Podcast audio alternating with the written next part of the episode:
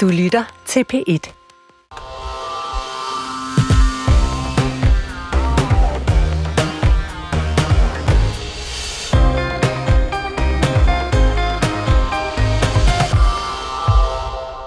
Altså, jeg har lyttet meget til den debat, der har været over den seneste tid, og når jeg lytter til debatten, så er det som om, at, øh, øh, at folk siger, at vi har ytringsfrihed, punktum. Uh-huh. Og det har vi faktisk ikke. Altså, den danske ytringsfrihed er jo noget af det mest fundamentale, vi overhovedet har i vores demokrati. Men den er begrænset, og den er øh, reguleret, og den er indskrænket flere end 400 steder faktisk i dansk lovgivning. Ja, siger statsminister Mette Frederiksen her i aftenshowet. Og så er det om en uge, at medlemmerne af Folketinget skal stemme om Koranloven. Øh, hvad stemmer du, Steffen? Øh, jeg stemmer nej, tak. Ja. Bjørn, hvor lander du, mund? Jeg stemmer ja. Jakob, hvis du nu kunne stemme, vil du så stemme ja eller nej tak til Koranloven? Jeg synes, det vil være virkelig, virkelig svært. Øh, jeg læner nok over mod et ja nu. Du læner over mod et ja. Christian, ja eller nej tak? Et stort nej. Ja. Esat? Og lige så stort ja herfra. Sådan kom vi i gang med øh, dagens øh, P1-debat. Kritikere taler jo om, at øh, Koranloven er lige med censur, blandt andet den her dansk-iranske kunstner. Nogen synes, at en koranafbrænding minder dem om nazisternes bogafbrændinger. Nazisternes bogafbrændinger minder mig om nazirigets censur.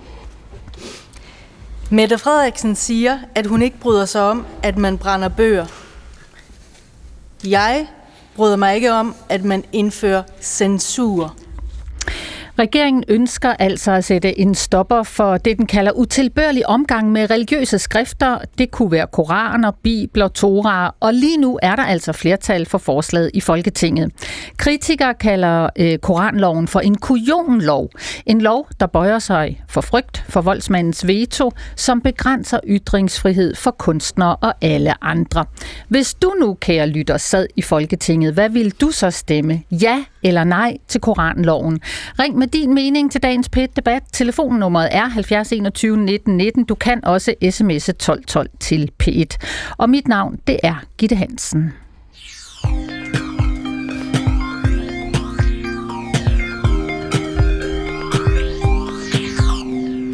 Steffen Larsen, hej. Pæn goddag. Øh, Liberal Alliance, retsordfører og også formand for retsudvalget. Ja. Ja, og nybagt far, tillykke. Ja, altså nu er det jo tredje barn, så ja. Jo, jo, men den er stadigvæk ny, ikke? Helt ny. Brandvarm. Brandvarm for et par dage siden, så øh, på, på X, du havde lagt et billede op af dig og baby. Øh, men øh, Steffen Larsen, øh, altså, det er jo dig, der har kaldt Koranloven for kujonloven. Hvad er det for nogle kujoner, du taler om? Jamen, øh, vi kan jo starte med at sige, at øh, vi ser jo, at regeringen øh, til synligheden må vi gå ud fra at bøje sig fra et yderpres, fordi det er jo efter samtaler med øh, OIC-landene, øh, at Lars Lykke han går ud og melder det her ud i august. Så må vi sige, jamen så handler det jo om, at man bøjer sig fra et yderpres. Det er ikke ens øh, egen overbevisning, hvis man, man, man synes, man skal indføre. Det er simpelthen, fordi der er nogle kræfter i verden, som øh, vil os det ondt, og derfor så må vi nok hellere give efter. Og de IOC-lande, du taler om, det er? Jamen, øh, blandt Algeriet, Tyrkiet, øh, Saudi-Arabien, øh, Iran mm. øh, og flere andre lande, som normalt egentlig ikke vil os det særlig godt, så øh, hvorfor dog lytte til lande, der egentlig generelt ikke vil os det godt? Mm. Hvordan øh, definerer du øh, en kujon? Jamen, øh, det er en person, som øh, giver efter enten for en frygt eller for et, øh, øh et, et, et pres eller tryk, som man ikke burde stå i, altså, som man burde stå imod, fordi det er det rigtige at stå imod. Mm. Er det, og, og, og Altså, hvorfor er det kujonagtigt at vi beskytte en, øh, en krænkelse af en religion? Altså, beskytte religiøse mennesker mod krænkelser? Det ser jeg da heller ikke, at, øh, at det nødvendigvis er, men i det her tilfælde her, så synes jeg da absolut, det er hele måden, man tilgår den her lov på, det kan jeg jo ikke se som anden, fordi man gør jo netop det, at man siger, at der er, øh, altså nu kunne vi jo høre, hvis man hørte debatten fra Folketingssalen den anden dag, så tog man jo bestik af situationen, ja. altså ikke et yderpres, man bøjede sig for, men øh, det var forresten på grund af et stort øh, øh, øh, yderpres, at øh, man var nødt til at tage bestik af situationen, og så ved jeg ikke, hvordan det giver mening, det er jo ikke dansk, det man taler, når man siger det, men det er jo der, hvor jeg, jeg simpelthen må konstatere, at det er øh, et yderpres, man simpelthen har underlagt sig, og så siger man, at øh, så gør vi, som de siger, og så håber vi på, at de formidler sig, og så får vi forhåbentlig alle de problemer. Mm. Nu står Bjørn Brandenborg her, socialdemokrat og retsordfører. Øh, er han en kujon? Ja, altså når han stemmer for den her lov her, så må jeg jo konstatere, så er der jo nogle problemer her i hvert fald. Bjørn Brandenborg, øh, retsordfører som sagt øh, fra Socialdemokratiet. Altså, er det en kujonlov, I har gang i? Nej, det mener jeg ikke, det er. Altså, og øh, Øh, jeg synes jo i virkeligheden, det som, som, som vi har sagt mange gange, det er jo ikke første gang, vi har den her debat, som vi har haft mange gange de sidste par måneder, så handler det her jo om at tage udgangspunkt i den øh, virkelige virkelighed og tage øh, udgangspunkt i, hvad der er, der foregår i verden omkring os. Og der er en sikkerhedstrussel øh, mod Danmark. Det har vores egen efterretningstjeneste også ved at sige. Det har andre efterretningstjenester også ved at sige. Vi har set, hvordan det har fået øh, de mest alvorlige konsekvenser i Bruxelles, hvor to svenskere blev slået ihjel alene, fordi de var svenske statsborgere, men hvor terroristen efterfølgende gik ud med henvisning til de koranopbrændinger, der har været øh, blandt andet i Danmark og, mm-hmm. og i Sverige. Og derfor har vi jo sagt, at der er brug for at give vores myndigheder mulighed for at kunne gribe ind over for det. Og så tror jeg, det er vigtigt at huske på i den her snak, at det igen det drejer sig om en meget, meget lille gruppe mennesker, som, som, som gør det her, men som siden juli måned har foretaget langt over øh, 500 øh, afbrændinger foran udlandske ambassader med det ene formål at skabe en usikker situation. Og der mener jeg, at det ansvarlige det er at give vores myndigheder mulighed for at kunne håndtere de situationer. Og der taler vi om afbrænding af koraner, bare lige for Blandt andet, ja. ja, ja. Øh, men er det så sådan, at øh, det handler om frygt, når I indfører øh, det her lovforslag L65? Nej, det, det handler jo om at tage udgangspunkt i den virkelighed, som vi lever i. Og der er virkeligheden bare, at der blandt andet på grund af koranopbrændinger øh, i Danmark foran udlandske ambassader, foretaget af en lille gruppe mennesker, som bare synes, at det er den mest fantastiske idé i verden. Mm-hmm. At der er der en trussel mod øh, det danske samfund. Vores egen efterretningstjenester vurderer jo, at terrortruslen mod Danmark er forhøjet på grund af det her. Og som lovgivningen er i dag, der har man ikke mulighed for at gribe ind over for det, med mindre, med mindre at det er en konkret trussel mod en konkret person. Og det er det ikke for alle dem, der står og foretager det her, desværre. Så hvad, hvem er det konkret, der truer Danmark med hvad? Jamen, det er jo terrorister. Hvilke terrorister? Mm, jamen, blandt andet har øh, terrororganisationen Al-Qaida været ude og sagt, at Danmark øh, er et mål for, for terrorangreb og opfordret folk til at begå øh, terrorangreb i Danmark med henvisning til øh, blandt andet koranopbrændinger. Mm. Og øhm, altså øh, ytringsfriheden, er vi nødt til at give køb på den øh, for vores egen sikkerheds skyld? Er det det, der ligger i det, Bjørn Brandenborg?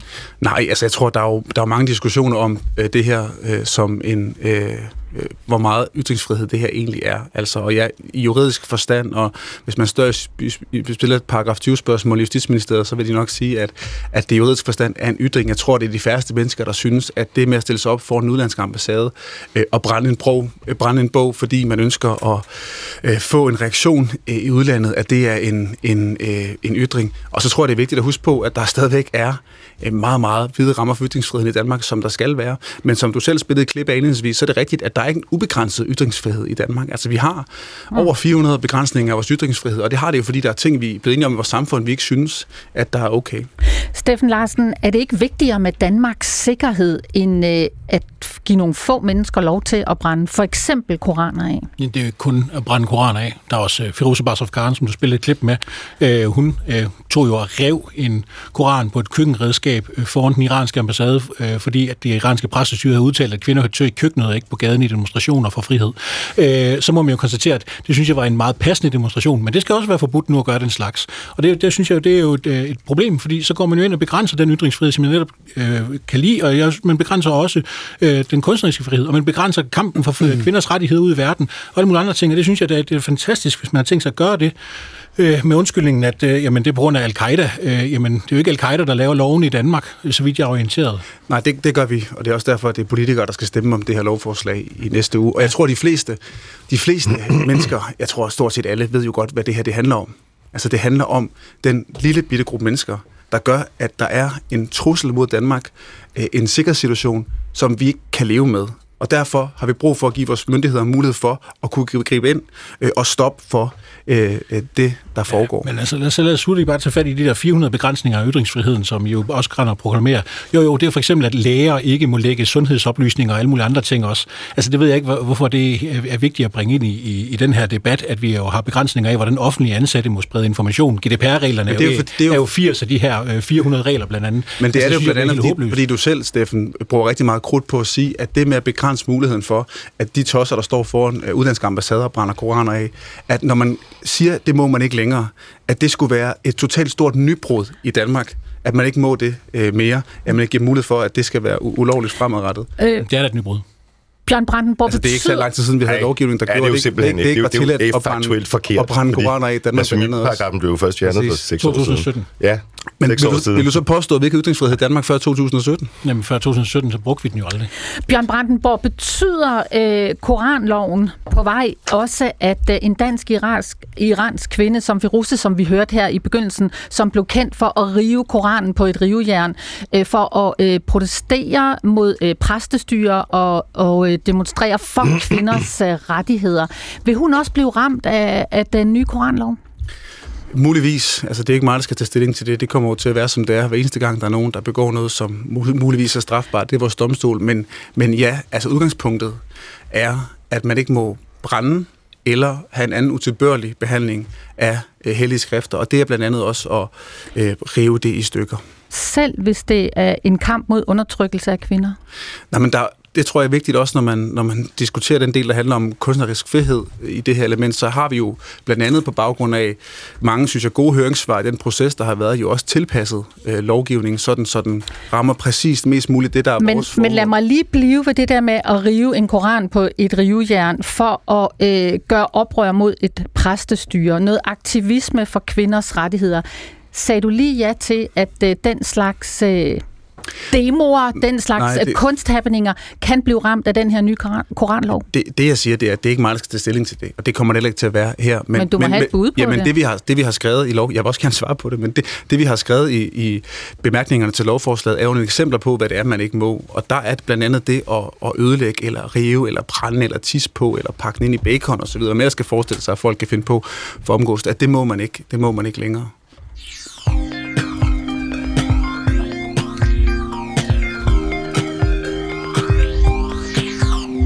Christian von Hornslet, goddag. Goddag. Kunstner, hvad har du gang i af provokation for tiden?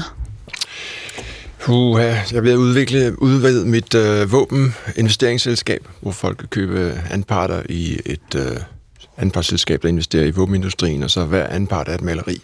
Så kan man, øh, ud over den, den pension, man nu har allerede investeret i kemikalier og våben, så kan man også gå ind i via kunsten, mm-hmm. og derved spejle det vanvid, vi lever i. Øh, har du nogensinde øh, krænket nogen religioner med din kunst?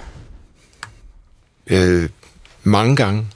Øh, Hvad for Blandt eksempel? andet øh, ja, en, en udstilling i Tyskland, hvor vi, øh, vi fandt ud af, nede i Münster, der hvor øh, de, øh, de katolske øh, præster bliver uddannet, der har vi en stor udstilling der, hvor vi lavede nogle plakater med, nogle, med paven, der der, øh, der stod, var sådan en tekst, Thank Heaven for Small Boys, og så var der øh, Vatikanet med dollarsedler og sådan noget. Det var, det var, min gallerist mistede halvdelen af sine kunder på det der. Men, men ideen var jo, at fordi mit fokus er jo et helt andet. Det er, at vi øh, altså efter flere hundrede år i det her samfund har vi kæmpet med at slippe af med det her religiøse vanvid. Ikke? Religion er børnesygdomme i en normal civilisationsudvikling. Ikke? Mm-hmm. Og vi har ikke brug for det, og, og tænker over, at der aldrig har været to demokratier, der har været i krig. Og, altså sekulære demokratier. Det er egentlig en mærkelig ting over. Ikke? Alt, hvad der er noget med religion gør, er, er forfærdeligt. Og nu vil jeg rulle den her øh, diskussion tilbage og tillade ting, som var ja, det er deprimerende. Mm. Og, øh, Men Christian, er det nødvendigt for eksempel at brænde en koran eller en bibel, eller i det hele taget øh, krænke øh, religioner for at kunne lave kunst? ja, det er, jo, øh, det er jo, hvis du ikke kan tænke frit, så kan du ikke agere frit i et demokrati. Altså, hvis du ikke kan tænke frit, så er du ikke et menneske. Altså, det er så banalt, som det noget kan være.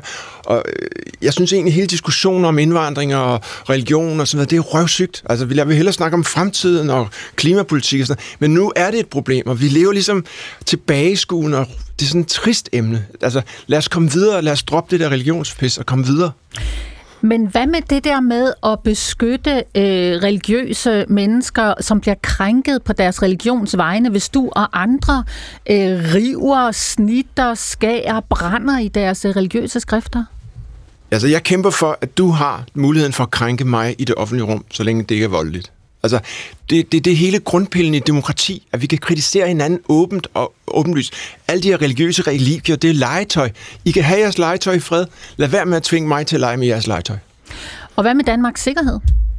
Det, vi, altså, det var, jeg grinede lidt, da vi sagde, at Al-Qaida har, har, har, har, har, har udkig efter os. Men nu har vi altså bumpet dem i 30 år, ikke? så det er klart, det, det, det står snart i det. Ja, det er noget at grine af. Er det noget at grine af? Nej, men jeg griner af, at, at vi, vi skulle være særligt udsatte af Al-Qaida, når vi har bumpet dem i så mange år. Mm. Så er det payback time. Jakob Fagerby, goddag. ja. Goddag. Goddag. Næst for person i Dansk Skuespillerforbund. Øh, hvad laver du for tiden? Men jeg, jeg har simpelthen taget december fri. Ja, Så så heldig er du. ja, Ja. Og ellers øh, har du lige lavet hvad? Jeg har øh, lavet Året, der gak på TV2, og så har jeg lavet en film, der hedder Børnene fra Sølvgade, som kommer ud til næste efterår, som mm. jeg glæder mig meget til. Og da jeg spurgte dig, hvad du ville stemme, hvis du kunne stemme øh, om koranloven i Folketingssalen, så sagde du hvad? Så jeg, øh, det, det synes jeg er meget svært. Jeg læner mod et ja. Du læner mod et ja. Du og dine kolleger i Skuespillerforbundet har jo, har jo sådan generelt diskuteret det her en del mm. og været skeptiske. Meget. Altså det der dilemma om ytringsfriheden og hvor vigtig den er for skuespillet, for film, for teater. Hvor vigtig er den ytringsfrihed? Jamen, den er sindssygt vigtig, og, og, og Christian har jo ret. Øh, hver gang, at vi, vi stanser muligheden for at ytre sig kunstnerisk, så øh, begår vi et overgreb på demokratiet, på vores allesammens åndsliv. Øh, men pragmatisme og sådan noget findes jo allerede, og, og man kan jo høre herinde i debatten allerede, jeg får næsten hjertebank, for det bliver sådan nogle absolutter. Ja. Altså indtil for seks år siden måtte vi ikke det her alligevel. Og der var der jo ikke nogen af os så stor skreg, at vi ikke havde kunstnerisk frihed. Jeg kan ikke huske sidst, jeg har set en bibel blive brændt øh, i en teatersal. For det første, fordi du ikke bare må brænde ting i en teatersal, fordi det er allerede ulovligt, fordi brandmyndigheden skal give en tilladelse. Af andre grunde. Af andre årsager, men mm. vi har jo masser af ting, som, hvor vi siger, det, det, en, en, der, er- det er ikke alt øh, den kunst, vi står for, som man bare må gøre, fordi der er sikkerhed, der er, altså der skal også være arbejdsvilkår, der fungerer. Og, mm, mm. øhm, så, så derfor synes jeg, at, og, og det er det, der er så ærgerligt, det er, og det er derfor, det ærger mig, at vi overhovedet fjernede den øh, blasfemiparagraf, fordi som, som du sagde helt korrekt, den blev ikke brugt til noget. Nej, det gjorde den ikke. Den var der, og den gjorde det, at når galningen stod og gjorde noget, der var farligt for os, så kunne politiet gå hen og prikke ham på skulderen og sige, det må du gøre et andet sted. Ja. Øhm, det var en islamofobisk... Øh, øh, det, var, det var simpelthen islamofobi for at få fjernet den her. Og så fik vi islamofoberne, og nu har vi et kæmpe problem, som går ud over os alle sammen, og det er skide ærgerligt. Så tag jer sammen, når I laver lovgivning, venner. At, ja, og hvad mener du med det, Fagerby? Fordi altså, det er jo et dilemma. Du siger det selv, på den ene side har I brug for ytringsfriheden, på den anden side må vi have stoppet nogle af øh, dem, der krænker mm. øh, muslimer med for eksempel afbrænding af, af, af Koranen. Så hvordan tager man sig sammen øh, og laver en lovgivning, der ligesom rummer begge sider? Jamen, det er jo dejligt bagudskuende, og derfor kan det overhovedet ikke bruges til noget. Men altså, den gode, udenrigsmin- den gode udenrigsminister skulle bare aldrig nogensinde have fjernet den øh, blasfemiparagraf, for vi havde det faktisk udmærket med den. Altså, øh, nu er der jo så kommet nogle justeringer på ordlyden i det lovforslag, der hedder... Gudskelov. Ja, gudskelov, L65. Gud skal lov. Gudskelov. Der kom herren ind. Ja. Slip det nu. Ja, øhm, Nej, det er en anden ret, jeg jo har. Hvor her bevares. Hvor herre, øhm, inshallah. okay, Hornslet. L65, øh, lovforslaget, øh, har jo fået en lidt anden ordlyd mm. siden det første udspil, ikke? og nu læser jeg lige op.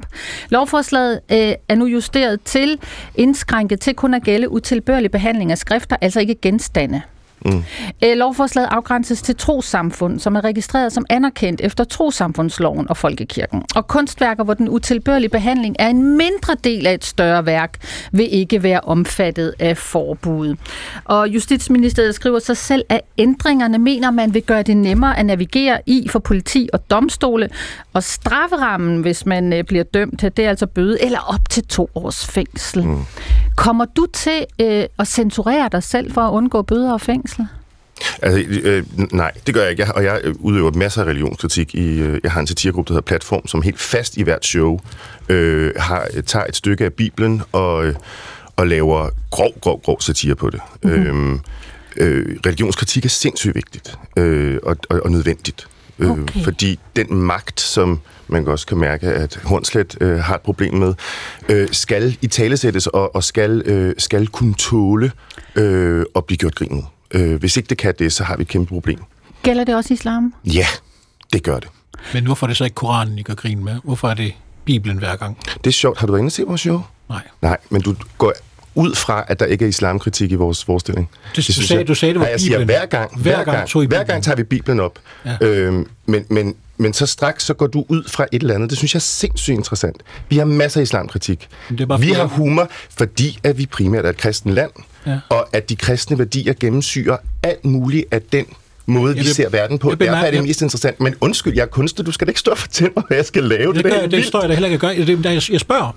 Du spørger, et, du stiller et retorisk spørgsmål, som du ikke ved noget som helst om. Det synes jeg er Øh, nej, vildt det, nej, interessant. årsagen til, at jeg spørger, ja. Det synes jeg, det, det er nemlig interessant det her. Det er jo, ja. vi har masser af satirikere her i landet, der har sagt, at de aldrig kunne finde på at gøre øh, grin med islam.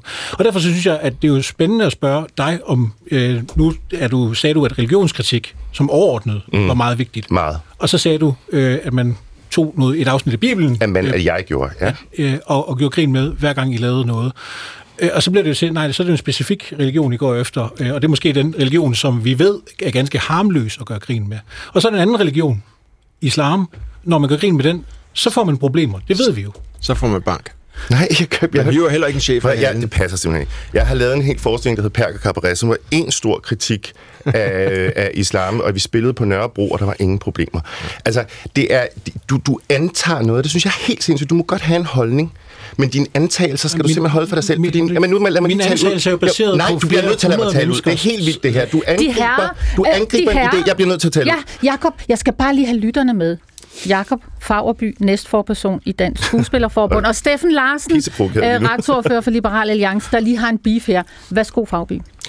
Jeg synes, det er det, er det, der provokerer mig ved den her samtale. Det er, at du straks i straks går ud i nogle absolutter. Jeg er jo enig i, at vi skal have kunstnerisk frihed. Jeg er også enig i, at vi skal passe på hinanden, og vi skal ikke have bomber, der går i gaderne. Jeg er jo enig i, at der skal være religionskritik. Når jeg øh, som kunstner og satiriker øh, startede i, i platformen med at lave, det var en juleforestilling, så tog vi juleevangeliet. Så er det blevet en tradition at tage et stykke af Bibelen. Det er ikke udtryk for, at jeg er øh, bange for at øh, lave kritik af islam.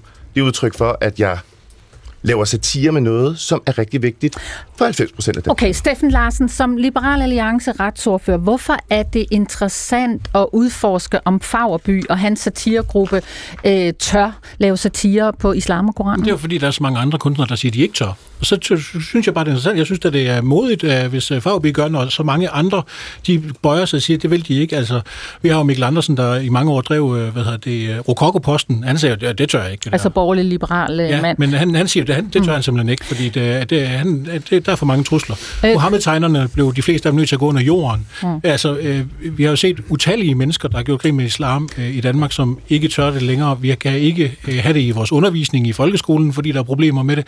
Der er jo masser af steder, hvor vi må sige, at det der er man utrolig berøringsangst over for det. Og så synes jeg, det er jo spændende, når hr. Fagby han siger, at det vil han gerne gøre. Og så siger jeg, stort mod, det vil jeg da gerne. Øh, det er jo ikke, fordi jeg ikke vil anerkende det. Det er, det er jo faktisk, fordi jeg vil det. Jeg vil gerne høre, om, om, om det var sådan. Christian von Hornslet, du står midt mellem de to, Fagerby og Larsen her. Øh, vil du ture gøre grin med Koranen og islam? Ja, 100 procent. Har du gjort det? Ja. Sådan. Men, men, men, men, men der er også noget, der er rettidig omhu, fordi når man ved, at man får bank, så skal man vide, hvornår man ligesom er klar til at tage dem. Ikke? Det hedder strategisk provokation. Og det var også en frihed. Kom det med? Esat Sentyrk, goddag. Goddag. Øh, Radikale Venstre, viceborgmester i Høje-Tostrup Yes. yes. Kommune. Yes. Er det farligt at gøre grin med islam? Overhovedet ikke. Jeg ved ikke, hvor de der øh, sjove øh, idéer, Steffen øh, får, fordi jeg har da oplevet tit, at man Charlie laver Hebdo. sjov.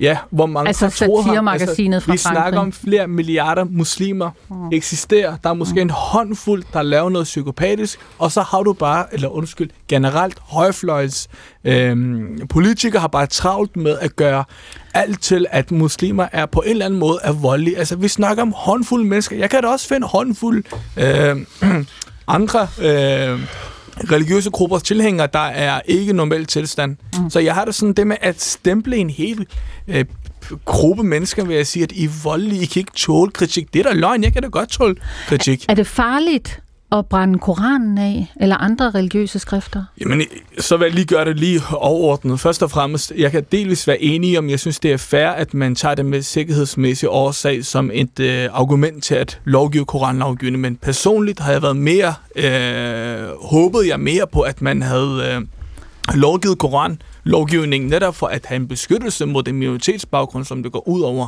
hmm. øh, bagger. Ja. ja, så du vil hellere høre det religiøse argument, end du vil høre sikkerhedsargumentet fra regeringen og Bjørn Brandenborg? Nej, ikke religiøs. Det er mere, at øh, altså, når selv den jødiske samfundsrepræsentanter fra Danmark, Norge og Sverige er gå ud og siger, at før i tiden gik det ud over jøderne, at man uh-huh. skaber had gennem afbrændinger. Nu er det tilsvarende mod muslimer. Når de går ud og øh, øh, udtale sig om det her, så er det fordi, at det er en potentiale for, at man skaber had mod en bestemt gruppe. Og der vil jeg mene, at det er vores ansvar som folkevalgte at gå ind og gribe ind. Du siger, øh, når jeg spørger dig, hvad du ville have stemt i Folketingssalen, hvis du kunne ja. der i næste uge til Koranloven, så vil du have sagt et stort ja tak. Ja. Hvad er din vigtigste grund til at sige et stort ja? Jamen, jeg har det sådan, at som folkevalgte, så har man ansvar for at beskytte minoritetsgrupper. Tidernes morgen var det jøder, dem skulle vi beskytte. Mm. Men nu er det muslimer, de oplever netop det her med som et, et splittelse i samfundet. De vil ikke det her. De vil ikke have, at man skal gå decideret mod en minoritetsborger og, og, og give den lov, som, som det blev før. Man bruger ytringsfrihed som argument, men altså tilbage i 2017, der, mm. der, havde vi, der, der, der måtte vi heller ikke. Så, så det med ytringsfriheden køber jeg ikke i hvert fald. Mm. Og så startede du med at sige, at det er ikke farligt øh, at gøre grin med islam og øh, med muslimer. Øh, det er ikke farligt øh, at brænde øh, koraner af. Men nu står Bjørn Brandenborg fra Socialdemokratiet som retsordfører og siger, at det her det handler om sikkerhed, om terrortrusler, blandt andet fra al-Qaida. Så hvordan kan du afvise, at det, at, at, at, øh, at det kan være farligt? Jamen, sikkerhedsmæssigt, så øh, vores efterretningstjenester har jo været ud og meldte, at der er en sikkerhedsmæssig trussel der følger med i det her. Det nægter jeg ikke, og jeg ser også, at der findes nogle idioter et eller andet sted, der bliver fornærmet og har øh, psykopatisk tanker om det her. Men man kan ikke gå rundt og, øh, og gøre det til sådan overordnet og stemple de samtlige muslimer og sige, jamen man kan ikke, altså Gud kan man så, man kan jo sagtens kritisere. Jeg tror endda, at de forskellige religiøse grupper, de vil blive glade, at hvis vi, hvis vi begynder at diskutere religion igen. Nu skal I høre, øh, det vælter ind med lytter og sms'er. Øh, vi tager lige nogle stykker af dem her. Jeg siger goddag. Hej Marianne Wagner. Goddag. Så, øh, ja. Sovnepræst fra Falster. Ja. Øh, er du øh, med eller imod øh, koranloven? Jeg er i, imod, og jeg synes jo, at øh, oppositionen skulle vise sig øh, sin øh, vise sig som øh, sande øh, øh, mænd og, og få udskrevet øh, og kræve en folkeafstemning om den. Og når jeg er imod den, så er det jo fordi, at øh, jeg forholder mig til virkeligheden i modsætningen til, hvad øh, Bjørn Brandenborg og regeringen åbenbart mener. For det er jo sådan, at det er mange år siden, at øh, Moses Olsen prøvede, at, nej, Moses Hansen prøvede at bære et et øh, kors igennem Nørrebro, oh, hvilket ja. var praktisk talt umuligt. I Frankrig har der været flere blodige øh, terroraktioner mod øh, øh, gudstjeneste, altså folk, mm. der holdt mm. gudstjeneste i kirker, og selvfølgelig så er der julemarkederne, yeah. der er blevet. Og det er jo, fordi hvorfor er det sådan?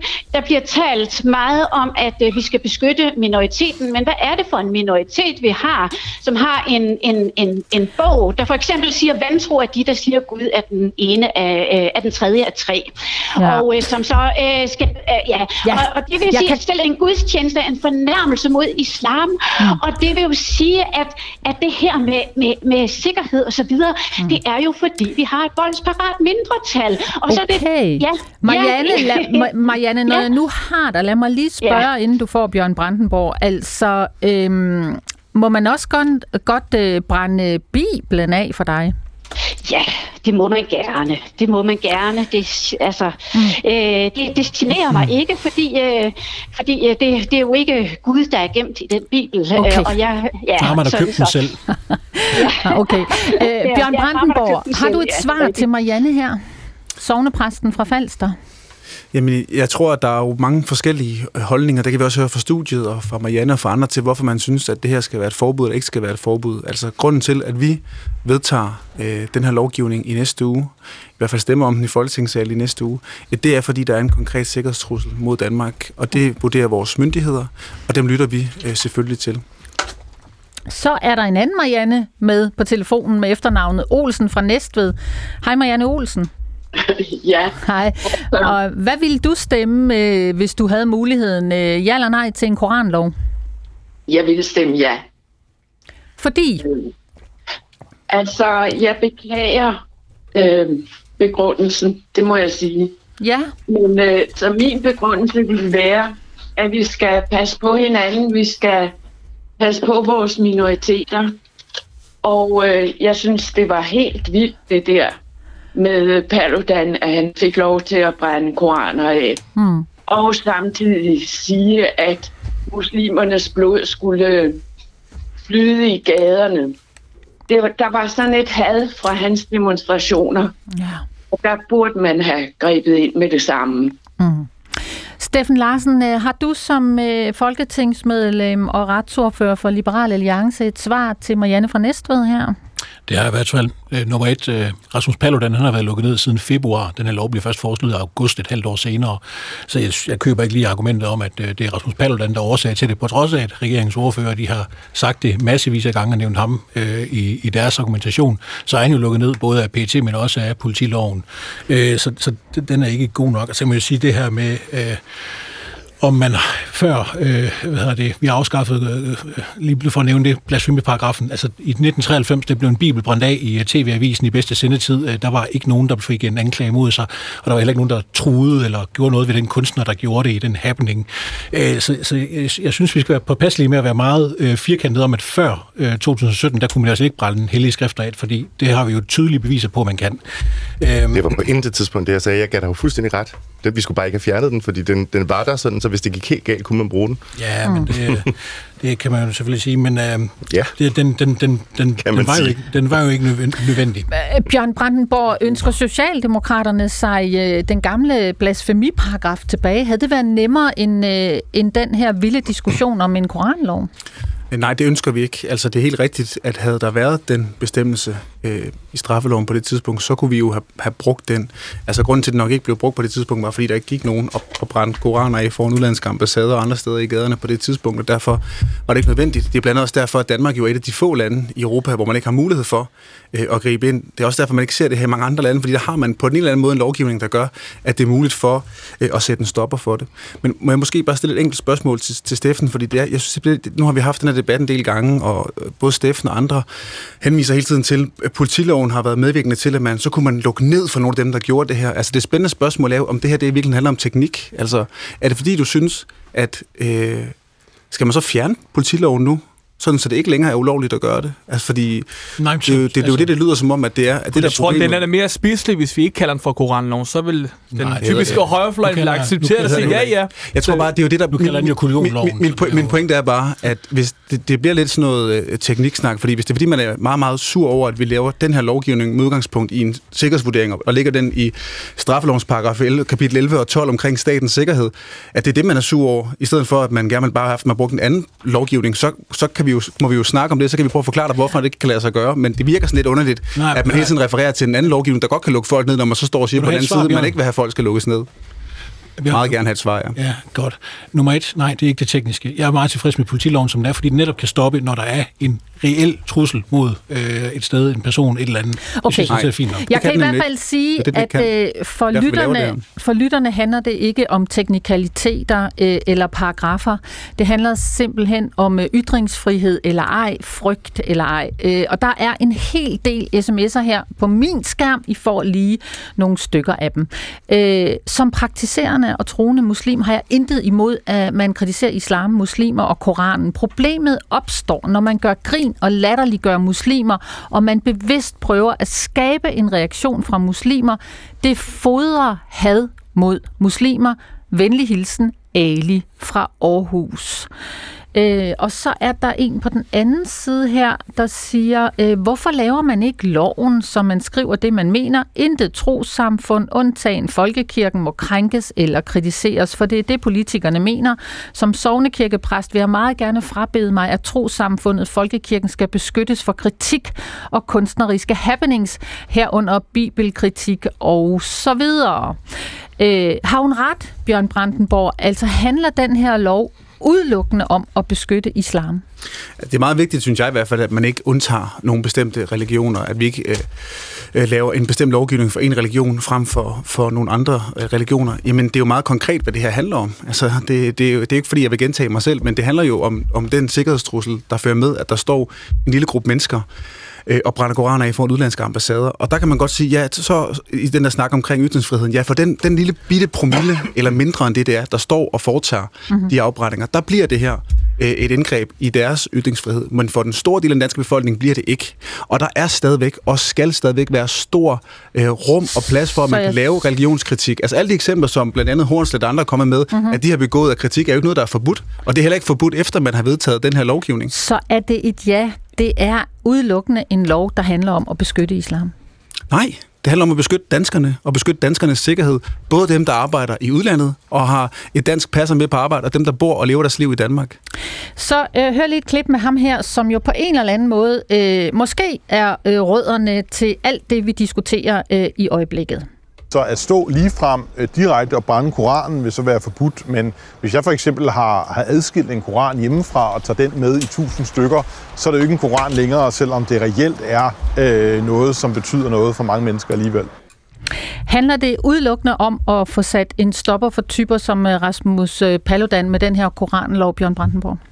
Men det handler jo i hvert fald om at give os mulighed for at kunne gribe ind, når det er, at man vurderer, at det er så stor øh, en trussel mod vores, vores land. Altså, jeg, jeg synes jo, det er vildt, hvor let man glider over, blandt andet Steffen og andre glider over de vurderinger, der kommer fra vores sikkerhedstjenester. Altså, man kunne også omvendt spørge dem og sige, hvad skal man så gøre? Altså, skulle vi, bare, skulle vi som regering, tænk sig, hvis vi som regering havde sagt, det er vi totalt ligeglade med, hvad de siger, vores efterretningstjenester. Vi er fuldstændig ligeglade med, hvad de siger.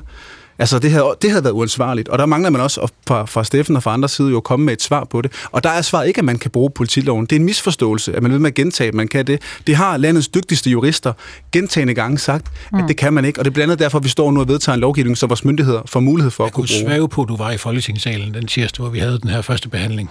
Det kan du godt, for det var jeg. Ja, lige nøjagtigt. Og jeg kunne svæve på, at du var vågen dag nu, da jeg holdt min tale også. Men altså, der kom jeg jo for eksempel med nogle øh, konkrete bud på, hvad man kunne gøre. For eksempel, man kunne styrke vores efterretningstjenester. Man kunne styrke vores politi. Man kunne øh, skærpe den indre sikkerhed, i stedet for at øh, bøje sig for et ydre pres, som I siger, man gør. Sådan, øh, så siger vi goddag til en lytter mere. Det er Michael fra Sønderborg. Goddag, Michael. Goddag. Hvad, øh, hvad er du, øh, hvis du nu sad der i Folketingssalen, blev det så øh, ja eller nej til Koranloven i næste uge? Altså nu er jeg jo en ældre herre, så jeg er 73 år gammel, og derfor så vil jeg bruge det tid på at tænke mig ekstra, øh, ekstra meget om. For ja. jeg er egentlig ikke særlig begejstret for udformningen, men der ligger noget i hensyn, jeg er tilhænger af. Og hvad er det? Hvad er du tilhænger af? Jeg synes, man skal beskytte den offentlige orden. Jeg synes, at øh, mindretal skal have lov at være her uprovokeret og uden at blive udsat for forskellige former for diskrimination, til hvilket det her hører. Nej. Og det, der adskiller, det er jo, det er provokatøren, der begår den strafbare handling. Det er ikke øh, øh, hvem som helst anden. Så Hvor... det er for at fremkalde en reaktion. Hvorfor siger Steffen Larsen fra LA nej her til Michael? Det er fordi minoriteter skal ikke have en bedre eller en anderledes beskyttelse end alle andre. Altså, Hvor, det er en af de aller... Hvorfor egentlig ikke? Fordi hvis du indgår i det danske samfund, så er du voksen og stor nok til at indgå i demokratiet, og der kritiserer vi hinanden, der debatterer vi, og det er ikke altid lige pænt, men det skal man kunne håndtere. Altså, jeg går ikke ud og slår nogen ned, bare fordi jeg får, øh, jeg ved ikke hvor meget hate mail som politiker. Øh, så går jeg ikke ud og, og overfalder folk og alt muligt andet. Men det får jeg jo. Ikke? Men det, det er jo bare en, en, en del af det game, der er at være i et demokrati, hvor folk har lov til at sige deres øh, ærlige mening om os. Altså, sådan er det. Og det tager jeg jo så og siger, men det er fint nok, så må folk jo skrive grimme ting til mig. Det, er, det, er, jo, det er jo en del af livet. Men det gør da ikke, at jeg skal gå ud og være rasende og, og overfalde mennesker, eller brænde bydel ned, eller alt muligt andet. Øh, så derfor, nej, kritik, det er ganske legitimt. Også en ting, man holder øh, hvad det heldigt, fordi der er øh, reelt set ikke noget i demokratiet, der må være heldigt. Isat uh, Jamen, jeg forstår det simpelthen ikke. Der er jo ikke nogen, der forbyder dig at kritisere islam eller de andre religioner. Nej, de det er jo forbyder net, bare det er, øh, Khan. færdig? Tak. Det der udfordring herhen, det er, at, at man går hen og ikke kan finde ud af at adskille, at man kan sagtens gå hen og afbrænde Koran andre steder, så længe det ikke får styr det offentlige. Og det er jo det der, man, man har svært ved at adskille, eller bevidst ikke ved at adskille i det her diskussion. Det er jo, der er jo ikke nogen, der siger, at du ikke må kritisere islam, eller for den sags skyld afprøve Koran derhjemme, hvis du har behov for det.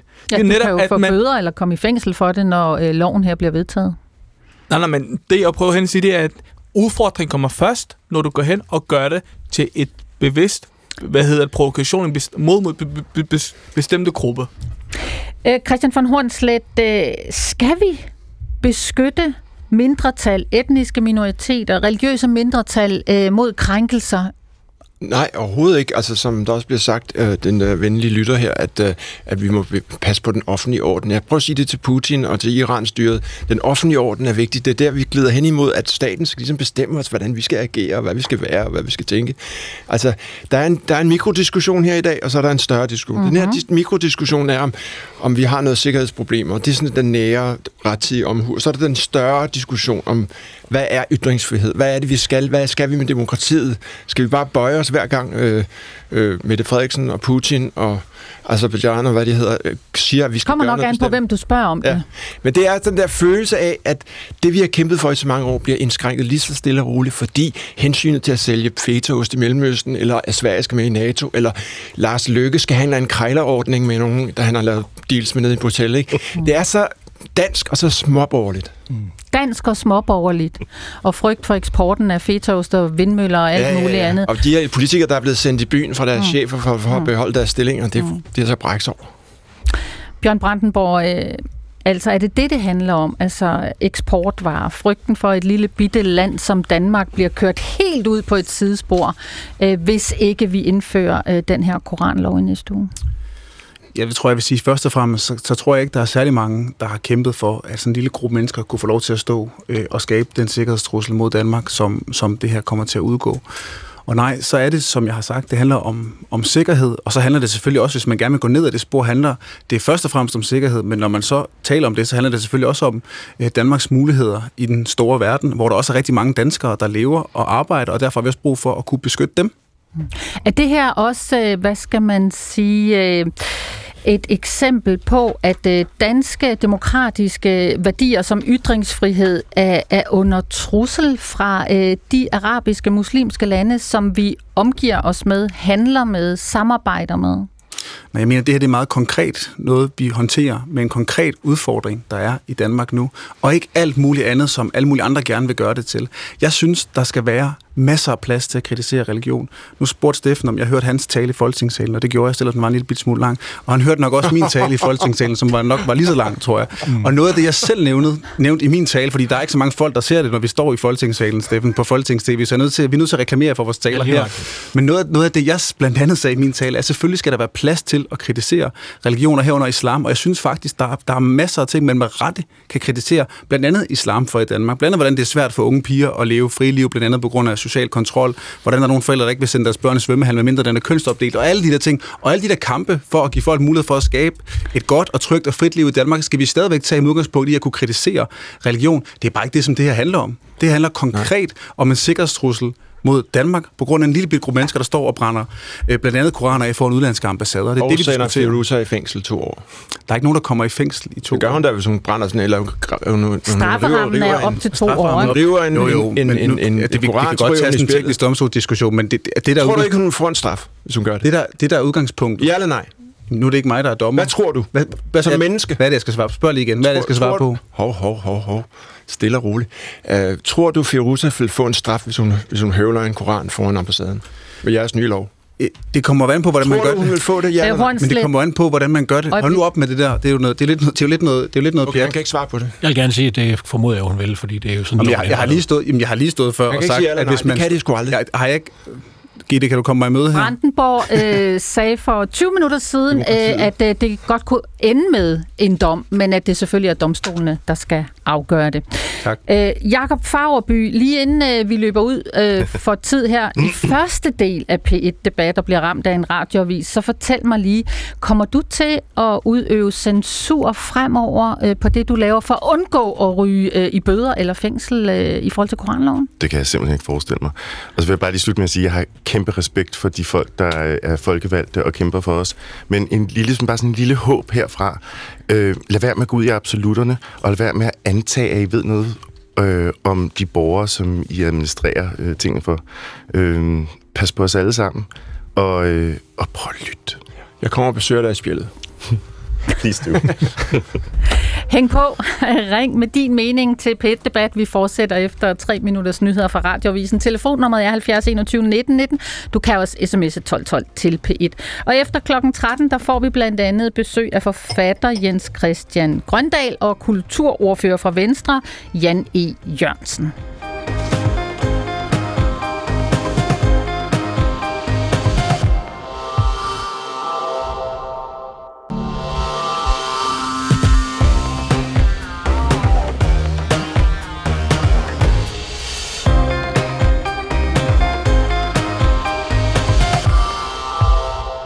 Vi har på det seneste set nogle øh, hændelser udført af nogle ganske få personer, som kun tjener det formål at skabe splittelse i en verden, der faktisk har brug for samling. Alene i dag søndag har der været øh, fem koranafbrændinger foran udenlandske ambassader i Danmark. I morgen er der anmeldt syv. Og vi er faktisk et af de eneste lande øh, i Europa, der ikke har fundet en vej til at sætte en stopper for det. Ja, sådan sagde udenrigsminister Lars Løkke Rasmussen øh, til DR Nyheder. Det var tilbage i juli måned. Og øh, nu er Folketinget, regeringen, på vej med en ny koranlov, der skal øh, begrænse det, der her hedder utilbørlig omgang med religiøse skrifter. Det kan altså være koraner, det kan være Bibelen, det kan være Toran. Spørgsmålet er i dagens P1-debat, om øh, der sker det, at øh, når staten gør bøger hellige, om den så også gør mennesker ufrie.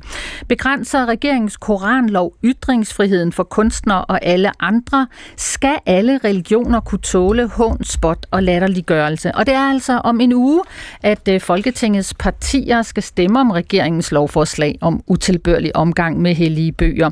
Og alt peger altså på et flertal for at straffe afbrænding af de hellige skrifter med bøder og op til to års fængsel. Kære lytter, hvis du sad i Folketingssalen, hvad vil du så stemme? Ja eller nej til øh, en koranlov? Det er det lovforslag, der hedder L65. Del gerne din mening på 70 21 19 19 eller sms 1212 til P1. Mit navn, det er Gitte Hansen.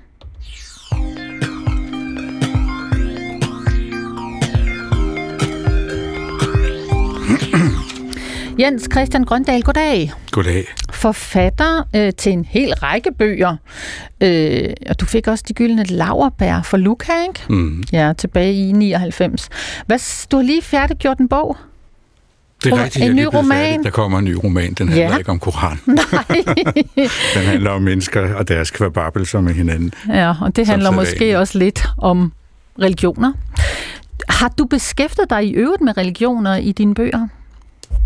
Øh, ja, altså øh, for mange år siden skrev jeg en, en roman, der hedder Det gør du ikke, hvor der optræder en muslimsk mand og hans datter, øh, og hvor, hvor, øh, hvor romanens handling blandt andet øh, viser, hvordan det at være forældre er det samme, uanset hvad for en religion man har.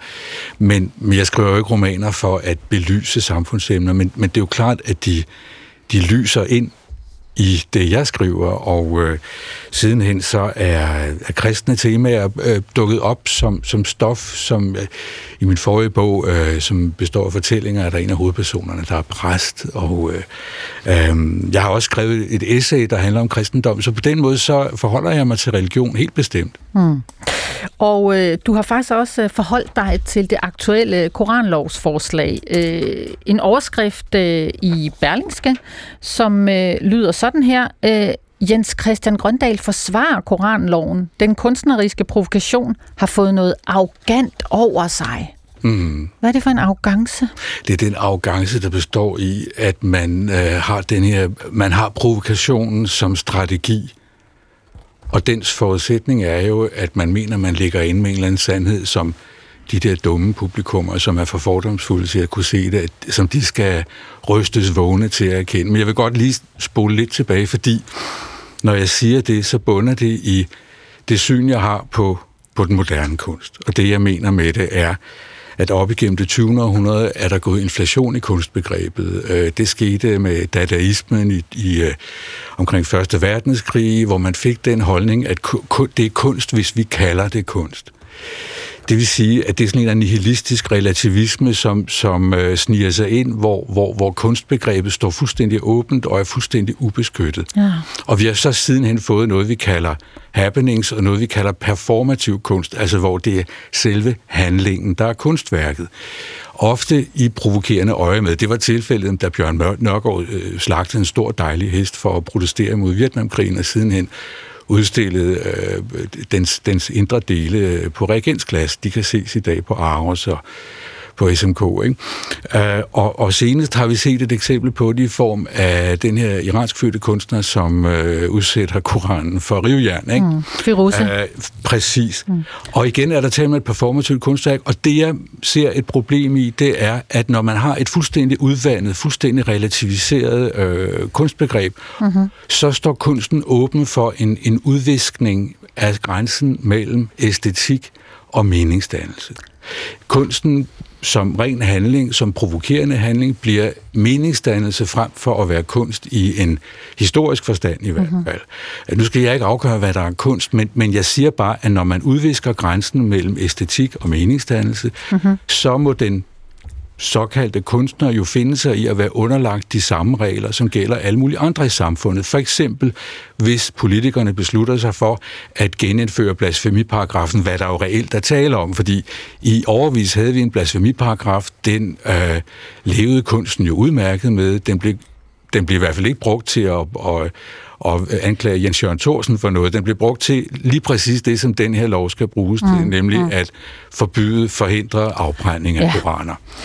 Altså, øhm, Grøndal, øh, du taler også om i, i din kronik, øh, at øhm, der er et eller andet, øh, nu læser jeg lige op, de fleste af os vil gerne leve i et samfund, hvor vi ikke skal se på, at koraner bliver brændt på gaden, men vores uindskrænkede frihed til at leve civiliseret i fordragelighed med hinanden, uden politiopbud, bål og rød-hvide afspærings, afspæringsbånd tyranniseres af den ensomme provokatørs uindskrænkede ret til at provokere. Mm.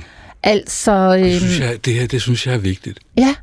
Fordi man taler, jeg synes, det er skørt og lidt uhyggeligt, at retten til at afbrænde koraner er blevet prøvesten for, om vi har ytringsfrihed i Danmark. Ja. Uh, og jeg synes, der er tale om, at man gør en ideologi ud af ytringsfriheden, og, og på en måde, hvor man, man 100% ud fra modstanders synspunkt, ja. favoriserer den enkeltes ret til at trykke sig selv af i ligegyldigt hvordan, også i form af en ekstremt øh, fornedrende, hadefuld gestus. Øhm, og overfor det stiller jeg alle andres ret til at leve i et samfund, hvor vi er forskellige, hvor vi har forskellige smertegrænser, og jeg vil godt lige tilføje, jeg hører jo til dem, der er hardliner i forhold til ytringsfrihed i øvrigt. Jeg, jeg mener jo, at Jyllandsposten øh, havde fuld ret til at trykke deres tegninger. Jeg er meget, meget kritisk over for islam, og jeg synes, det er fuldt berettiget, at islam udsættes for hård kritik i den demokratiske debat. Men der er en nedre grænse. Og, og den, den går ved afbrænding af koraner, for eksempel? Det er der, den går. Ja. Christian von Hornslet, øh, som provokunstner, altså, øh, er det lidt uhyggeligt, øh, det der med, at provokatøren bliver brugt til øh, at råbe ytringsfrihed ud over alting, for eksempel afbrænding af hellige bøger? Ja, man kan jo spørge om øh, den næste lov, der kommer, måske, det bliver den, så kan vi ikke lave vidtighedstegninger mere om islam. Det kunne være det næste skridt, ikke?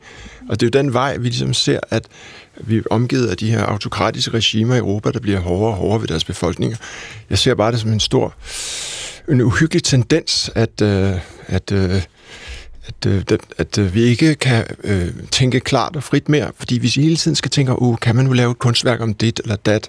Nej, der kommer nok en ny lov, og så bliver det sådan noget Gestapo til sidst. Ikke? Jeg ved godt, jeg overdriver nu, men Øh, Det den her lille lov kan jo måske ikke gøre det store forskel, måske, og, og så ryger Feruza i spillet. Så er det bare ærgerligt. Ikke? Men, men, men øh, jeg synes også, det var interessant, du sagde det der med, at, at, at, at kunsthistorien er, er, er udvandet. Måske er samfundet udvandet, fordi spejl, kunsten vil jo altid bare spejle det vanvid, vi lever i. Ikke? Altså, ligesom dine bøger beskriver øh, det tid, det, det, den, det er nu skabt i. Ikke? Så, så måske er tiden udvandet. Måske er der blevet så stor ulighed i verden, at folk strømmer hen til øh, sekter og øh, fanatiske religioner og råber og skriger og stemmer på Trump. Måske har vi fejlet på en helt anden måde, på et større perspektiv i den vestlige verden. Ikke? Jeg synes, at Christian som kunstner, synes jeg, det er vores opgave selv i en, en, en skræmmende verden at forsvare kunsten, at forsvare det sprog, kunsten er. Den måde, kunsten som et særligt sprog kan fortolke eksistensen, livet, samfundet. Ja. Og kunsten kan sagtens være provokerende. Det har den været masser af gange. Det kommer den til at blive ved med at være.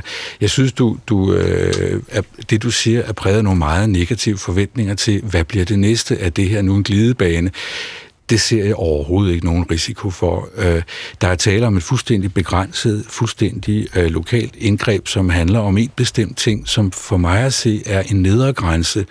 Og nu hørte jeg lidt af debatten før radiovisen, Ja. og, og jeg synes, øh, det er fuldstændig øh, berettiget at tale om, at, at alle skal kunne føle sig trygge i det her samfund, især hvis man er en minoritet, der i forvejen har integrationsproblemer og er nødt til at face, at vi øh, kritiserer dem for ikke at integrere sig ordentligt, for ikke at forstå, øh, at vi har ligestilling, eller hvad det nu kan være.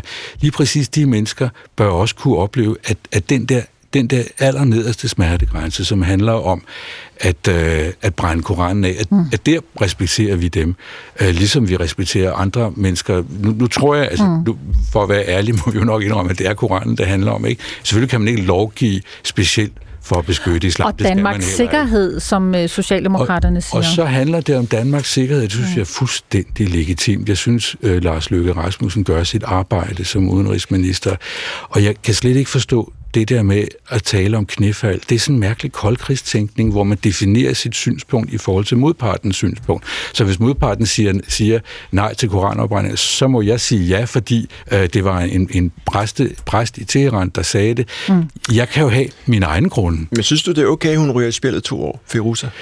Hvis, hvis den her lov bliver vedtaget, og hvis en domstol øh, får en sag øh, for retten, hvor hun har øh, gjort, hvad hun har gjort tidligere, Øhm, og hvis domstolen dømmer, at ifølge den lov, så skal hun have en dom, så synes jeg, det er ok, fordi Feduze har jo bevæget sig ud over øh, kunstens grænser og ind i, øh, ind, i, på, ind i debatzonen. Hun har udvisket grænsen mellem æstetik og, og meningsdannelse, og så gælder der de samme regler for hende.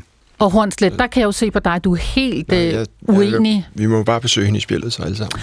Det er, det, det, det er sørgeligt at se en stor kunstner sige sådan noget øh, Putin-venlig snak. Jeg synes, det er noget vrøvl at snakke om Putin i den her sammenhæng. Det, jeg siger, det er, at selvfølgelig har kunstnere ikke særbehandling. Selvfølgelig har de ikke det i et demokratisk samfund, hvor vi er henne. Hvis man kan, kalde, hvis man kan begå en hvilken som helst lovovertrædelse, Mm. så kan man kalde det kunst. Vi har en udmærket injurielovgivning. Okay. Altså, der, der er masser af lov. lige, øh, Det var vist ikke til det her. Lad os lige høre uh, udenrigsminister Lars Løkke Rasmussen, som uh, Grøndal, du lige bragte på banen, og høre, hvad det er, han siger om, uh, hvad det her det handler om, når vi snakker uh, koranlov. Vi har på det seneste set nogle øh, hændelser udført af nogle ganske få personer, som kun tjener det formål at skabe splittelse i en verden, der faktisk har brug for samling. Alene i dag søndag har der været øh, fem koranafbrændinger foran udenlandske ambassader i Danmark. I morgen er der anmeldt syv.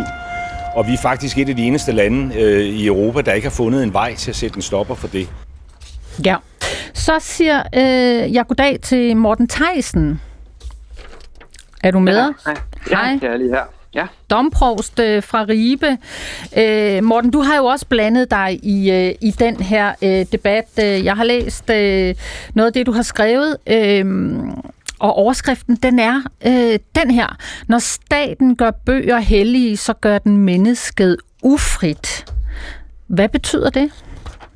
Jamen, øh, det betyder, at øh, hvis man gør bogen hellig, så gør man så at sige sagen hellig, og så er det pludselig, at nogle mennesker skal indrette sig efter, hvad der står i en bog. Mm-hmm. Og det er lige præcis det, når vi snakker religionskritik, det er, at hvis man gør sagen, for eksempel de religiøse skrifter, til hellige ting, Mm-hmm. Så kan man gøre alt muligt ved den. Så kan man yde magt med den, man kan kontrollere mennesker osv. Så derfor er det så vigtigt, at man kan kritisere den. Og så kan vi så diskutere, om det er fint at brænde bøger af, men det synes jeg skal være lovligt, for det kan være led i en vigtig religionskritik, hvor man så at sige åbner for den her diskussion. Hvad er det mennesker, hvordan er deres forhold til de bøger? Bliver de brugt til magtting, eller bliver de ikke brugt, og forholder man sig til sagen osv.? Mm. Hvis man lukker ned for den her diskussion ved at sige, at det er forbudt at omgås øh, utilbørligt med religiøse skrifter, så, så, så lukker man også for den her religionskritik, som er så vigtig. Og så det næste. Altså historien er jo så fyldt med den slags eksempler, og eksemplerne er jo, står jo i række med, at så finder det bare nye veje, så går det bare under radaren, så ligger det på YouTube, så ligger det på sociale medier. Det kommer mm. altid et eller andet sted. Mm. Hvis vi bare kan få det frem i lyset, så kan vi også diskutere det og forholde os til det. Okay, og Morten Theisen, hvis du nu ikke var domprost i Ribe, men sad i Folketingssalen i næste uge og skulle stemme for og imod en koranlov, så kan jeg jo næsten høre, hvad for en knap du vil trykke på. Men, men øh, fortæl os det lige. Ja, men det vil jeg ret hurtigt, så vil jeg stemme nej. Ja. Og du mener altså, at man må godt stikke ild til Koranen, Toran og Bibelen? Ja, det for... mener jeg. Altså ikke fordi jeg synes, at det er en god idé, og jeg synes, man skal opføre sig ordentligt, men det skal ikke være ulovligt.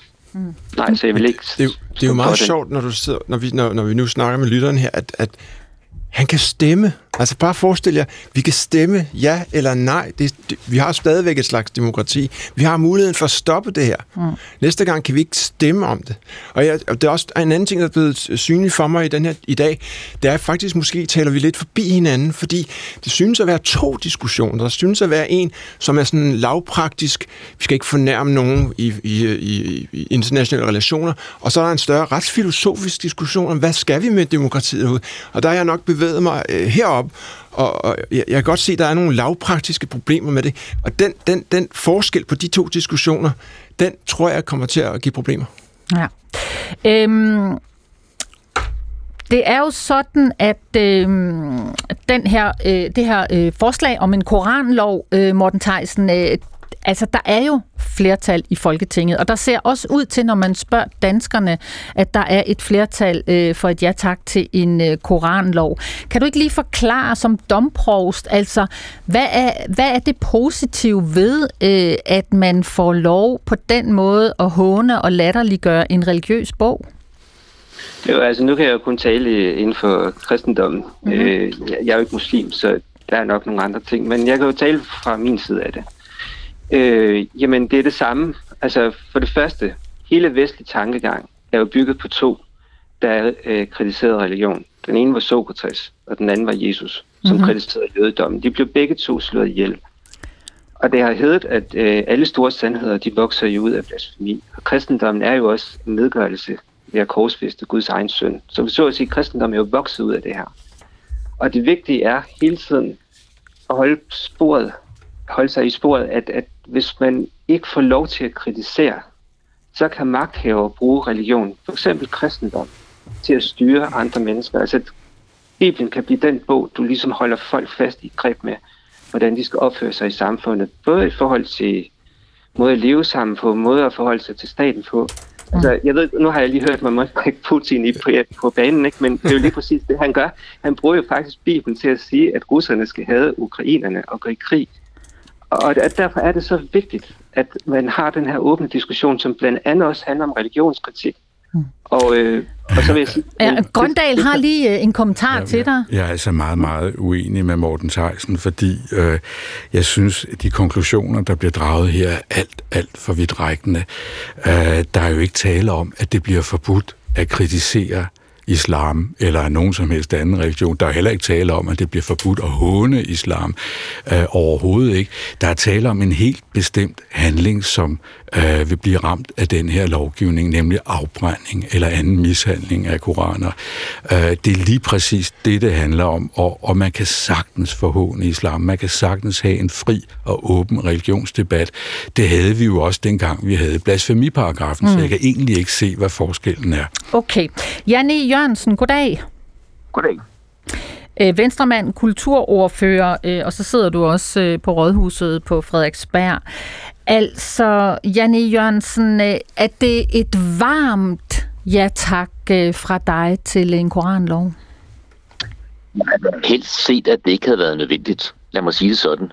Øh, men øh, det er nødvendigt, og det er øh, en øh, nødvendighed, og derfor så stemmer jeg, øh, så stemmer jeg ja. Men som sagt, så havde jeg gerne set, at det havde været unødvendigt, og vi har jo i øvrigt fået indskrænket øh, mm. loven. Den første lov, der kom, den var ikke et nålestik med det, det blevet nu. Så derfor, altså jeg må sige, jeg er fuldstændig enig med Jens Christian Grøndal, mm. og jeg synes, at mange af kritikerne, de, de kører sådan noget, jamen hvad nu hvis, og hvad nu hvis, og hvad bliver så mm. det næste, og så videre. Øh, så... Det kan vi sagtens øh, altså sætte et, et, værn op mod at sige, jamen det er hertil, og, og ikke længere. Det er jeg ikke bekymret for. Så Janne Jørgensen, du siger, du havde håbet på, at det ikke var nødvendigt, øh, men er det så sådan, at du har fået vredet armen om på ryggen for nu og synes, at det er nødvendigt?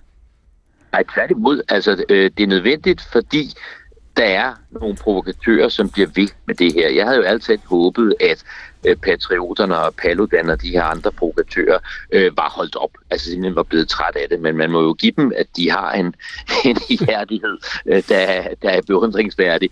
Øh, og jeg havde også håbet, at man rundt omkring i verden ville trække på skuldrene og sige, når jeg er herregud. Men, men, men det gør man ikke. Og, og det kan være svært at sætte sig mm. ind i andre menneskers øh, kulturelle ja. baggrund og forståelse, og hvad men... øh, der, kan, der kan vække vrede. Men der må vi bare sige, alle mennesker er altså ikke, som vi er her i Danmark, og det bliver vi nødt til at forholde os til. Mm. Men altså, øh, så prøv lige at hjælpe os med at forstå, Jan Jørgensen, fordi du er jo medlem af et liberalt parti. Hvordan kan begrænsninger af ytringsfriheden øh, i kunsten og for alle os andre være den rette vej at gå? Jeg er medlem af et liberalt parti, der frem til 2017 støttede en blasfemilov. Mm. Mm. Øh, så altså, øh, og der havde vi ytringsfrihed, der havde vi demokrati, og selve blasfemiloven er jo også gennem tiden blevet indskrænket voldsomt gennem retspraksis. Altså det, man måtte øh, tidligere, eller det, man ikke måtte tidligere, øh, det måtte man senere, fordi øh, retspraksis sagde, at altså, det der, det kan godt være, at det var noget, man blev krænket af i 30'erne og 50'erne, men det gør man altså ikke længere. Øh, så øh, altså, altså ytringsfriheden er jo ikke øh, absolut. Der er masser så, af ting, man ikke må, øh, må sige. Så Jan Jørgensen, mener du også, at øh, en dansk øh, iransk kunstner som Firuze, der river øh, Koranen på et rivejern i protest mod undertrykkelse af kvinder, øh, for eksempel under præstestyret i Iran, øh, skal hun i fængsel? Jamen, loven er jo ikke lavet for at ramme hende. Lad os bare understrege det. Men vil Men den ramme man, hende? Men hvis, ja, det vil den formentlig, hvis hun bliver ved, men det gør hun jo ikke, fordi dum er hun jo ikke. Øh, altså, øh, loven er øh, lavet for at ramme de her provokatører, øh, der står foran ambassader og andre steder, øh, mm. og, og spreder deres had til en befolkningsgruppe her i Danmark og ude i verden, men nu, og en bestemt religion. Men nu er du så, jo så, men, ikke bare liberal, Jan, undskyld, du er ikke bare liberal, du er også kulturordfører. Altså, synes du ikke, at kunst skal provokere også religioner, udfordre? Jamen, det er der også masser af mulighed for. Altså, jeg, jeg tror, vi skal passe på med uh, ikke at få den her skingre tone. Altså, hvis jeg kigger på begrænsninger i kunstens ytringsfrihed lige nu, så er der der noget, der er langt, langt mere problematisk. Og det er den her politiske korrekthed, der uh, spreder sig, som gør, at der er ting og emner, man ikke må tale om og skrive om. Der er kunstnere, der skal bandlyses, fordi de har ment noget forkert og gjort noget forkert. Men er koranloven altså, der, ikke der, en slags der... politisk korrekthed, øh, der bare handler om islam? Det kan du godt sige, men, men, men altså, hvor mange mennesker vil blive ramt af det her? Altså, jeg har fundet en, og det, og det, og det er Firouz, hvorimod de indskrænkninger, vi ser i ytringsfriheden på alle mulige andre områder, er langt mere omfattende, langt mere farligt, og jeg vil da virkelig ønske, at, at, at kunstnere og intellektuelle osv. vil koncentrere sig om, om det, fordi det er der så meget mere voldsomt. Altså folk, der udvandrer for forelæsninger, fordi øh, endordet, jeg tør ikke engang selv sige det her i radioen, øh, bliver Men nu bliver snakker udtalt, du jo om øh, noget helt andet, øh, som vi også har diskuteret andre gange i P1-debat. Men i nej, dag snakker vi om øh, koranlovsforslaget. Jeg snakker om indskrænkninger af ytringsfrihed, og okay. det undrer mig, det undrer mig såre, at øh, et lille bitte, bitte indgreb, som langt de fleste mennesker siger, det er der der er ingen grund til. Det er der fuldstændig unødvendigt. Hvorfor skal vi sætte vores sikkerhed på spil på det? At det fylder så meget i debatten, og og de andre indskrænkninger, Det er noget, der optager som folk. er voldsomme, Mm. ja, optager nogen, og alle de andre indskrænkninger, vi ser i ytringsfriheden, øh, politisk korrekthed, wokeness osv., det fylder øh, så lidt. Okay, øh, så lad os lige hoppe tilbage til Ribe og Morten Theisen, domprosten. Der er du stadigvæk med os, Morten. Altså nu hører du her øh, kulturordfører fra Venstre, Jan Jørgensen, som siger, at det faktisk er nødvendigt øh, med den her øh, koranlov. Altså, hvad tænker du om, øh, om det svar for, for en kulturmand øh, fra Venstre? Jamen, øh, ja, for det første så tænker jeg, at det er lidt skægt at sidde og høre, jamen det er jo ikke rigtig noget særligt, vi gør. Det er bare en lille indgreb. Altså det er jo virkelig, altså for mig så er vi nede ved noget helt principielt, hvad det er for et land, vi lever i. Øh, Venstre er jo vokset ud af en liberal tankegang med højskolebevægelser og grundfri, og der er det jo en grundtanke, at der er åndsfrihed, altså frihed for, øh, for øh, Loke såvel som for Thor, Mhm. at alle synspunkter skal frem. Og Grundtvig havde, og det var det Venstre voksede ud af, at hvis du lukker ned for nogle synspunkter, så skaber du bare hyggelere. Og så har Ikke jeg det her lukket ned for sikkerhed, og så har jeg, synspunkter. ej, må jeg godt lige, må jeg godt lige gøre færdig? Der er ikke, Altså, må bliver, jeg der, bruge jamen, hold nu op, bliver ikke lukket ned for synspunkter. Du Jo, kan jo, mene du og vil- gøre du vil- du- og sige nej, og nej, skrive nej, du siger jo, og at vi må bare og ikke- lige nej, præcis, ikke- hvad du vil. En af du gangen, de ikke- her, Men du kan ikke brænde en bog. Det er det, det er det eneste. Der bliver ikke lukket ned for nogle synspunkter. Du Nej. overdriver helt vildt. Nej, jeg gør ikke. Det, det at brænde en bog, altså det er jo et principielt spørgsmål. Det er, forbyder man et eller andet, en ytring, så er vi helt nede og rokke med noget helt grundlæggende, hvad det er for et land, vi lever i. Hvis man forbyder ja. det, det kan man så bruge sikkerhedsmæssige grunde, det kan man bruge som argument. Mm. Mm. Men man går ned og piller ved noget, der er væsentligt, og så pludselig er det bare et andet samfund, vi lever i. Det Jens Christian Grøndal. Tror, tror du virkelig, at Grundtvig ville have bakket Der er op mange, der om gerne vil. bibelafbrændinger og koranafbrændinger? Det tror jeg ja, det ikke. tror jeg faktisk. Det tror jeg faktisk. Sorry. Okay, altså at Grundtvig, vi har bakket op om koranafbrændinger. Grøndal, hvad siger du til jeg, den? Jeg siger, jeg synes det, jeg, undskyld udtrykket, jeg synes det er grotesk, at man gør koranafbrændinger til prøvestenen på, om vi har åndsfrihed i Danmark. Og det har jeg udtrykt tidligere, så det vil jeg ikke gentage. Men jeg vil godt sige noget andet, fordi tiden løber, og, og der er en ting, jeg Mm. gerne vil betone mere, end jeg har fået lov til, og det er, ja. hvis vi lige hæver os lidt op over det her, Ja, tak. så handler det om, hvad er det for et samfund, vi har lyst til at leve i? Og jeg synes, at den her debat vidner om en forrådelse af klimaet i vores samfund, måden vi er sammen på, at det skal folk bare tåle. De må bare finde sig i det. Uh, prøv at høre, vi er et samfund, hvor vi bliver stadig mere forskellige, hvad enten vi bryder os om det eller ej. Og det skal vi tåle. Vi skal tåle en meget, meget rå og hård debat, men der skal også være en nedre grænse for civiliseret adfærd. Der skal også være den her en eller anden form for venlighed, en eller anden form for omsorg for, at vi skal kunne være her alle sammen. Og det skal muslimerne også, selvom vi går til dem, når vi debatterer. Koranen er hellig for dem. Det skal den have lov til at være. Det er, det er en kulturkrig, der er i gang. Det er mod det demokratiske mod udemokratiske krig. Det er en helt stor clash, der er i gang nu. Ikke? Folk, der synes, at religion skal stå over loven, og folk, der stemmer, der er demokratiske. Det er problemet. Vi har en kulturkamp nu. Og hvad med venligheden over for de andre? Venligheden består i, at man kan tænke frit og agere frit i det, I har kæmpet for her i hundredvis af år i et demokratisk frit land. Det blev det sidste ord i denne omgang af pet debat Tusind tak for at være her og hæve jeres stemme øh, i Grundtvigs land. Øh, og her i pet debat øh, Programmet blev produceret af Christian Gravholdt, Camilla Michelle Mikkelsen, Frederikke Ernst og jeg hedder Gitte Hansen. Ha' en god dag.